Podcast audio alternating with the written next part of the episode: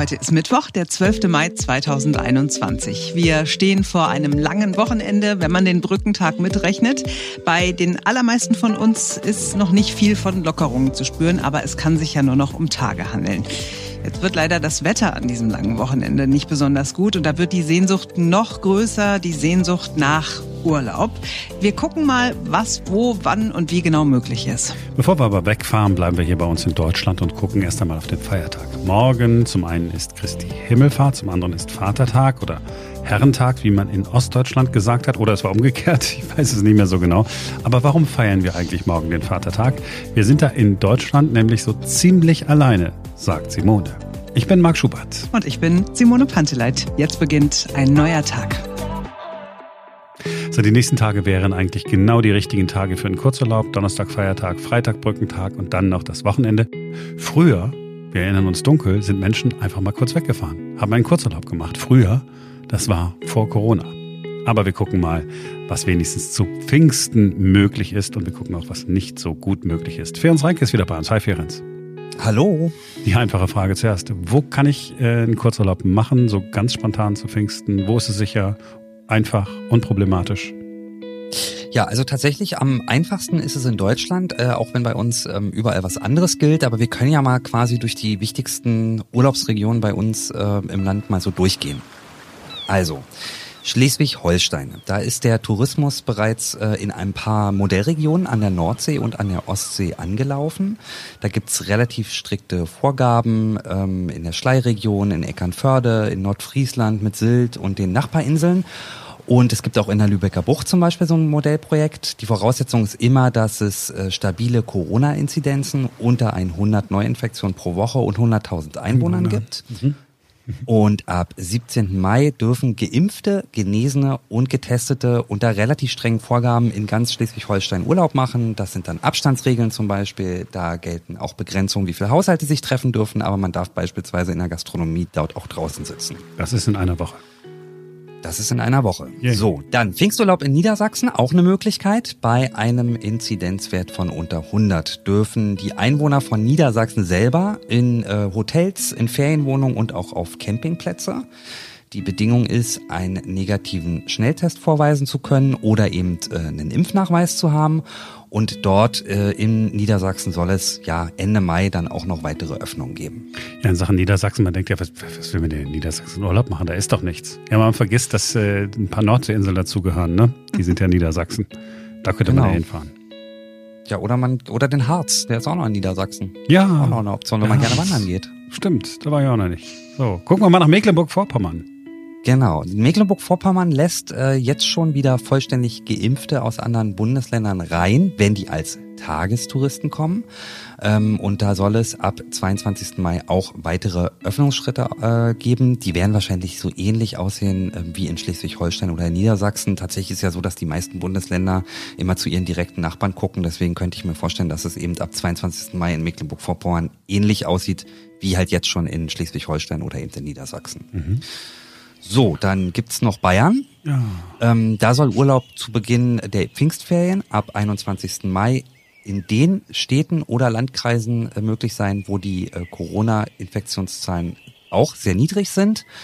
Da wäre es dann auch so, dass Hotels, Ferienwohnungen und Campingplätze wieder öffnen dürfen. Da muss ich aber dann genau wissen, ne, welcher welcher Landkreis jetzt der ist, wo ich hin darf. Genau, ich, ja. genau. Ich muss am Ende sozusagen immer gucken, ähm, wo will ich hin und äh, ist da tatsächlich die Inzidenz bzw. die Neuinfektionszahl so niedrig, dass ich tatsächlich dahin fahren darf. Also am besten spontan machen, ne? Wahrscheinlich. Ja, am Vorabend gucken, ne? bevor man losfahren will. Mhm.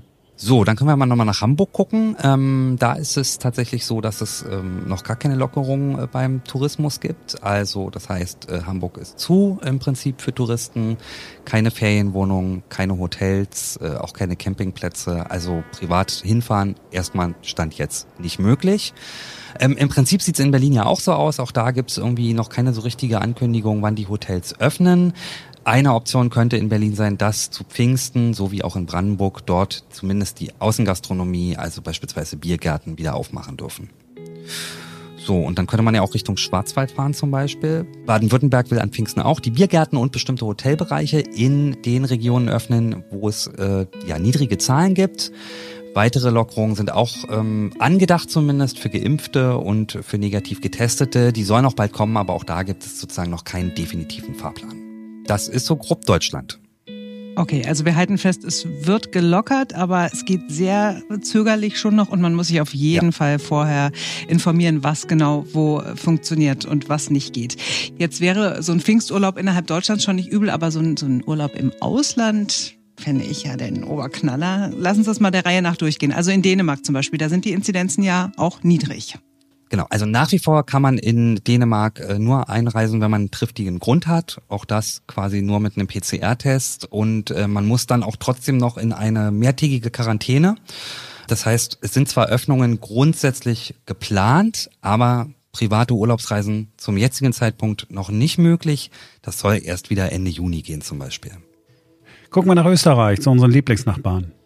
Ja, in Österreich, genau. Da sollen ab übernächste Woche die Bars, die Restaurants und die Hotels öffnen. Österreich setzt ja ganz, ganz viel auf Tests und traut sich deswegen auch größere Lockerungen zu.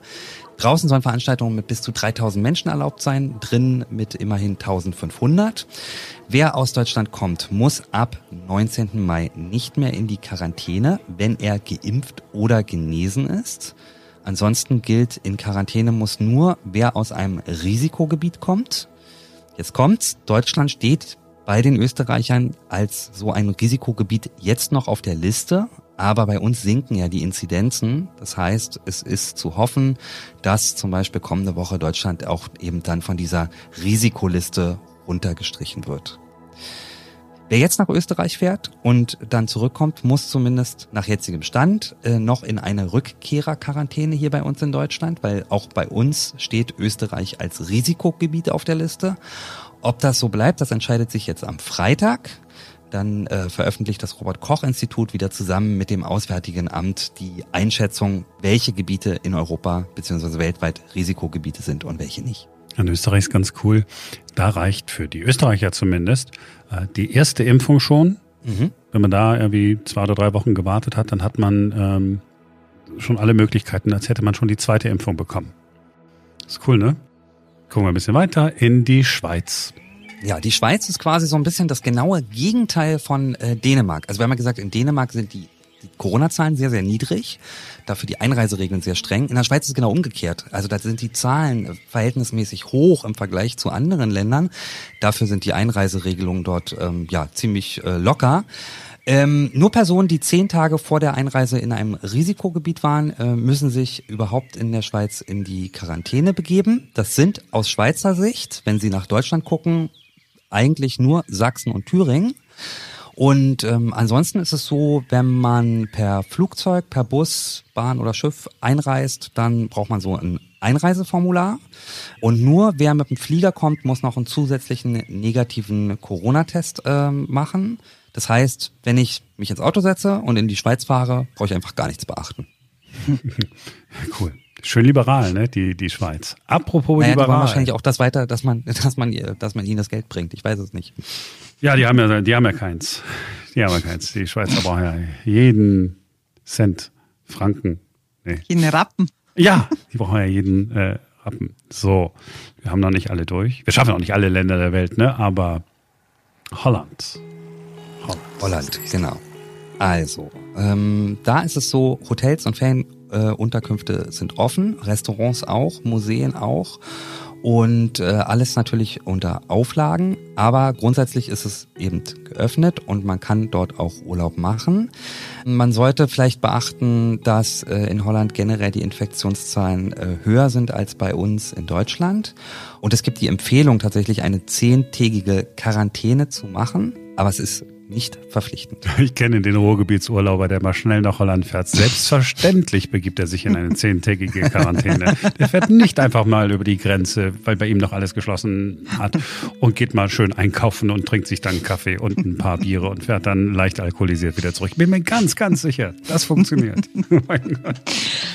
Okay, das waren ja jetzt so die Reiseziele für die unmittelbare Nähe. Ich zum mhm. Beispiel möchte gerne noch ein bisschen weiter weg. Mich zieht es wie so viele äh, in eines der beliebtesten Urlaubsländer der Deutschen nach Italien. Da ist es in den vergangenen Monaten ja immer mal so, dann wieder anders gewesen. Die Regelungen haben sich teilweise im Wochenrhythmus geändert. Was gilt aktuell?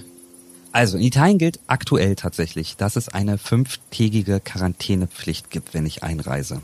Und zwar gilt die für alle, die weder genesen noch geimpft sind. Diese fünftägige Quarantänepflicht, die soll aber in den kommenden Tagen wegfallen dann reicht es im Prinzip aus, einen negativen Test vorweisen zu können. Es ist so, in Italien hat die Außengastronomie schon offen, ähm, zumindest in den Regionen und in den Städten, wo die Corona-Zahlen niedrig sind. Allerdings nur bis 22 Uhr ist offen und in Italien gibt es auch weiterhin ähm, nächtliche Ausgangssperren. Das Ganze soll sich Anfang Juni entspannen, dann soll ähm, auch Gastronomie im Innenbereich zum Beispiel wieder möglich sein. Geil. Was ist äh, mit Kroatien? Mm, in Kroatien ist es so ähm, ziemlich locker. Ich muss, wenn ich dort einreise, nicht in die Quarantäne. Ich muss ein Einreiseformular ausfüllen und einen negativen Corona-Test vorlegen können. Das kann ein PCR-Test sein, es kann aber auch nur ein Schnelltest sein. Oder ich bin geimpft, dann habe ich sowieso kein Problem. Äh, oder ich habe die Infektion schon mal überstanden. Auch dann muss ich das natürlich entsprechend nachweisen. Und in Kroatien ist es im Prinzip so, dass Hotels offen sind und äh, dass man sich auch eine Ferienwohnung zum Beispiel nehmen kann. Und es ist ähnlich wie äh, auch in Italien. Das heißt, in Kroatien sind die Restaurants offen und dürfen in den Außenbereichen ähm, auch Leute bewirten und bedienen. Allerdings gilt auch ähm, für Kroatien, das was zum Beispiel für Holland gilt, die Zahlen sind im Vergleich zu Deutschland relativ hoch. Mhm, war noch nie in Kroatien. Hast du was verpasst? Das ist total schön. Ja, ich werde es jetzt nicht machen. Also ich werde jetzt, jetzt warte ich, jetzt, jetzt warte ich noch mal ein bisschen. Äh, ziemlich sicher äh, ist es ja möglicherweise in Spanien oder liege ich falsch? Äh, ich komme auch durcheinander. Mallorca ist ja total cool gewesen, haben ja Ostern erlebt, ne? Mhm. Ziemlich viele Leute sind hingefahren, nichts ist passiert, Inzidenzen sind nach wie vor ja. niedrig, keiner hat äh, Corona mitgebracht, keiner hat Corona eingeschleppt. Gilt das für ganz Spanien? Nee, leider nicht. Also tatsächlich ist es äh, mit Spanien relativ verzwickt. Also äh, Mallorca, hast du ja schon gesagt, äh, da sind die Inzidenzen sehr niedrig. Dort gibt es die Möglichkeit, auch Urlaub zu machen. Ich kann auch auf die Kanaren fliegen und da Urlaub machen. Da wiederum muss ich aber beachten, dass auf den Kanaren die Zahlen noch relativ hoch sind. Deswegen gelten die Kanaren auch noch als Risikogebiet. Heißt, wenn ich von den Kanaren zurückkomme, muss ich mich grundsätzlich hier in Deutschland erstmal in eine Quarantäne begeben. Noch komplizierter wird es auf dem spanischen Festland, weil in Spanien sind die einzelnen Regionen äh, politisch sehr stark. Das heißt, sie können relativ frei entscheiden, was sie tun und was sie lassen. Und deswegen unterscheidet sich es in Spanien im Prinzip von Region zu Region, äh, welche Regelung gilt. Ist, auch da muss man im Prinzip eigentlich nachgucken, wo will ich hin und was gilt dort. Ähm, die gute Nachricht ist für die Leute, die zum Beispiel nicht dahin fliegen, sondern sagen wir mal mit einem Campingbus unterwegs sind, man kann ohne Probleme von Region zu Region reisen in Spanien, nur man muss eben genau gucken, was gilt wo. So, letzte Frage. Jetzt haben wir die Länder äh, durch, wo man so hin kann. Was ist denn jetzt der aktuellste Stand in Sachen digitaler Impfausweis, der irgendwann mal grün sein wird? Kommt der jetzt irgendwann mal? Also es gibt keine so richtigen Neuigkeiten. Was äh, jetzt als Information neu war, ist, dass der Impfpass tatsächlich wohl ähm, von IBM entwickelt wird hier in Deutschland. Äh, das wird eine Art App in der App, also das wird mhm. im Prinzip so ein Modul, das kommt dann nachher in die Corona-Warn-App mit als Modul rein. Ende Juni soll das Update für die Corona-Warn-App kommen und dann soll auch die Funktionalität dieses digitalen Impfpasses ähm, damit drinne sein. Aber es gibt sozusagen noch kein definitives Datum. Die einzige Neuerung, die ich ja jetzt schon quasi, wenn ich unterwegs bin, nutzen könnte in der Corona-Warn-App, ist die Möglichkeit, dass ich da mein Schnelltestergebnis ähm, hinterlegen kann. Hm. Okay, also wir halten fest, Urlaub über Pfingsten ist zum Teil schon möglich, aber da wird jetzt in den nächsten Tagen und Wochen noch wahnsinnig viel passieren, auch so auf den, mit Blick auf den Sommerurlaub dann. Also ich schlage vor, wir sprechen einfach dann nochmal in so zwei, drei Wochen, wie es mit dem Sommerurlaub aussieht, weil das ist natürlich die, die super spannende Frage. Ne? Wo kann ich wohin? Muss ich dann immer schon einen PCR-Test haben oder muss ich durchgeimpft sein? Oder, oder, oder? Also wir werden dich in drei Wochen nochmal schlage ich vor. Sehr gerne. Belästigen. Und dann sind die Aussichten wahrscheinlich noch viel besser als heute schon. Das hoffe ich auch ganz fest.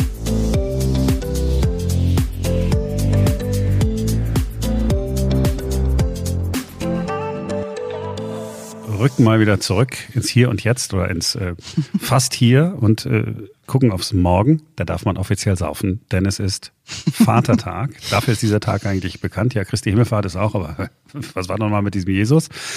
In den meisten äh, Regionen in diesem Jahr wird das nicht so richtig möglich sein. Das Saufen, das gesellige Saufen äh, zumindest nicht. Zu Hause mit dem Kastenbier alles kein Problem. Man freut sich ja richtig, dass das äh, Wetter nicht so gut ist. Da hat man nicht so das Gefühl, es wird einem was weggenommen. Ne? So, wir haben ein paar Fragen und Simone hat ähm, mir versprochen, es gibt Antworten darauf. Also äh, erste Frage, warum trinken Männer an Christi Himmelfahrt so viel? Zweite Frage. Weil sie es können. Okay, gut. Zweite Frage, warum machen die es nicht äh, an einem anderen Tag und wer hat den Vatertag eigentlich erfunden? Also, ähm, Männer trinken am Christi Himmelfahrt so viel, weil sie es eben können. Äh, Frage zwei beantworte ich gleich. Und wer den Vatertag erfunden hat, ist tatsächlich schwierig zu beantworten. Also zumindest hier für uns in Deutschland gibt es keine hundertprozentige Antwort. Möglicherweise haben wir die Idee von den Amis übernommen. Dazu kommen wir gleich nochmal. Ähm, mhm. Wann und wie der Vatertag hier bei uns zum allerersten Mal stattgefunden hat, ist auch nicht so klar. Dann könnte man ja auch irgendwie vielleicht herführen, wer sich das ausgedacht hat. Aber das ist nicht überliefert. Wohl aber, das fand ich total spannend, dass Hitler und Goebbels 1934 Christi Himmelfahrt zum gesetzlichen Feiertag erklärt haben. Ich verstehe nur nicht so richtig die Motivation dahinter. Habe ich jetzt auf die Schnelle auch nicht rausgefunden, weil meines Wissens nach hatten Hitler und Goebbels jetzt nicht so viel mit Jesus am Hut. Mhm. Gut, aber dadurch, dass Christi Himmelfahrt ein Feiertag geworden ist, hat sich der Vatertag eben an diesem Tag dann auch manifestiert quasi, weil viele eben den Brückentag dann frei hatten und das zum Feiern und Saufen genutzt haben. Aber in, anderen Ländern ist es nicht dieser Tag, an dem da großartig gefeiert wird. Genau. Also die Erklärung, die ich gefunden habe, warum in Deutschland an Christi Himmelfahrt der Vatertag äh, gefeiert wird, ähm, ist eigentlich total einleuchtend, wenn man kurz mal drüber nachdenkt. Denn die Christen glauben ja, dass Jesus an diesem Tag zu Gott, seinem Vater, in den Himmel zurückgekehrt ist. Und vermutlich ist daraus unser Vatertag hervorgegangen. Hm. Oder? Ist nicht so. Doch, ist also, total logisch. Wenn man es hört, dann, dann denkt man so, ach so, ja, hätte man auch selber drauf kommen können. So, in anderen Ländern wird auch der Vatertag gefeiert, aber in vielen Fällen eben an anderen Tagen. In China zum Beispiel ist der Vatertag am 8. August, weil die Acht im chinesischen Ba ausgesprochen wird. Mein Chinesisch ist etwas eingerostet. Also wenn wir Chinesen unter unseren Hörern haben oder Menschen, die der chinesischen Sprache mächtig sind, verzeiht man mir bitte, wenn ich es falsch ausgesprochen habe. Aber ähm, der achte Tag des Monats wird demzufolge Ba Ba ausgesprochen. Und das klingt so ähnlich wie das chinesische Wort für Vater. Mhm. Und deswegen sind wir da beim Vatertag. So, in katholisch geprägten Ländern wie Italien oder Spanien findet der Vatertag am Josefstag statt. Das ist der 19. März. Josef war ja der Mann von Maria, also Jesu Mutter, war also quasi Jesus weltlicher Vater. Mhm. Und deswegen findet da der Vatertag statt. Und in den USA und vielen anderen Ländern tatsächlich ist immer am dritten Sonntag im Juni der Vatertag, der Father's Day, äh, wurde initiiert von einer Frau, die Anfang des 20. Jahrhunderts ihren Vater ehren wollte, der seine sechs Kinder nach dem Tod seiner Frau ganz alleine aufgezogen hat. Und dann hat sie gedacht, Mensch, die Mutter wird schon geehrt am Muttertag und dann finde ich, muss der Vater auch geehrt werden, weil der macht ja mitunter auch mal ganz gute Sachen. Das ist doch mal eine sympathische Begründung. Wow, auch alles wieder so kompliziert, ne? Mensch, also erst an Corona, jeder macht sein Ding, jetzt beim Vatertag, jeder macht sein Ding. Puh, man braucht erstmal ein Bier zur Entspannung. ich bin dabei. so. Der Ferenz hatte versprochen, noch was zu erzählen zum Thema Brückentag warum der in ja. Österreich ganz anders heißt. Auch das wird anders gehandhabt, Menschenskinder. Jeder macht sein eigenes Ding. Ja, es hat nicht mal das hat sozusagen überall dieselbe Bezeichnung. Ich bin vor einer Weile mal darauf gestoßen, dass unsere österreichischen Nachbarn tatsächlich zwei andere Begriffe für den Brückentag haben. Und zwar Fenstertag oder auch Zwickeltag. Warum? Ja, ganz einfache Erklärung eigentlich. Also, Fenstertag, das kommt angeblich aus dem Kalender, aus dem Papierkalender. Wenn man freie Tage dort mit einem X kennzeichnet, dann erscheint es so, dass der Fenstertag äh, wie ein offenes Fenster mit alten und offenen Balken quasi aussieht zwischen den Tagen, die nicht frei sind. What? Deswegen, Was haben die für Kalender? Fenstertag. Okay. So, und dann gibt's ein paar ganz wenige Regionen in Österreich, da sagt man Zwickeltag. Mhm. Und da gibt es tatsächlich keine richtige Erklärung, wo das herkommt. Wahrscheinlich, weil der freie Tag eingezwickt ist zwischen zwei normalen Tagen. Ist ein bisschen süß. Ja, ist, äh, ist ganz süß. Ganz, ist Max, so sollen wir dich noch mehr verwirren? Ja, oh, da ist noch was. Bitte. Ja, bei meinen Recherchen, als ich ein bisschen was über den Vatertag und Christi Himmelfahrt gelesen habe, ähm, äh, habe ich dann gelesen, dass es, wenn es richtig blöd läuft, so ist, dass äh, Christi Himmelfahrt auf den Tag der Arbeit fällt.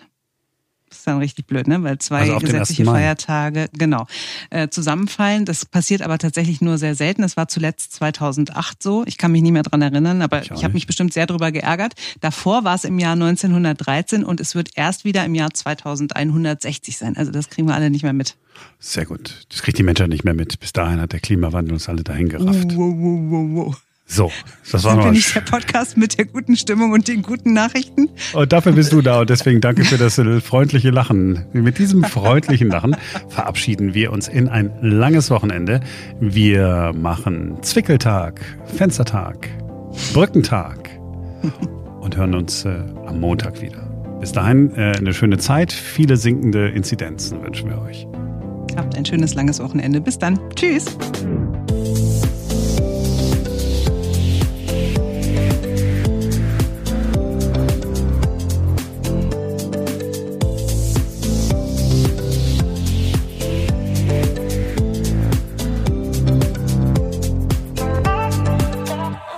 Es kann sich ja nur noch um Tage handeln. Und jetzt wird das Wetter an diesem langen Wochenende leider nicht besonders gut. Gut, da wird diese, Ja, das gut. Wetter nicht so gut. Ich mach's dann noch einmal, gell? Meine Damen und Herren, äh, die Oberbayern-Version wird Ihnen präsentiert von der Frau Pantela.